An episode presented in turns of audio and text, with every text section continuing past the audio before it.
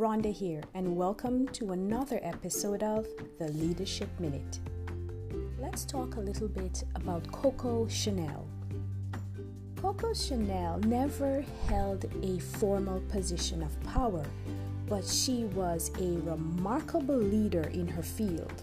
She was forward thinking and she was not afraid to challenge societal expectations.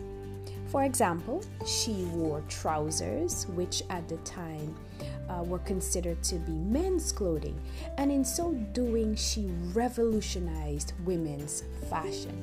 She was not afraid to think outside the box, she was not afraid to stand alone, and in so doing, she influenced, she led, and she brought about change. Thank you for listening. Tune in again tomorrow for another episode of the Leadership Minute.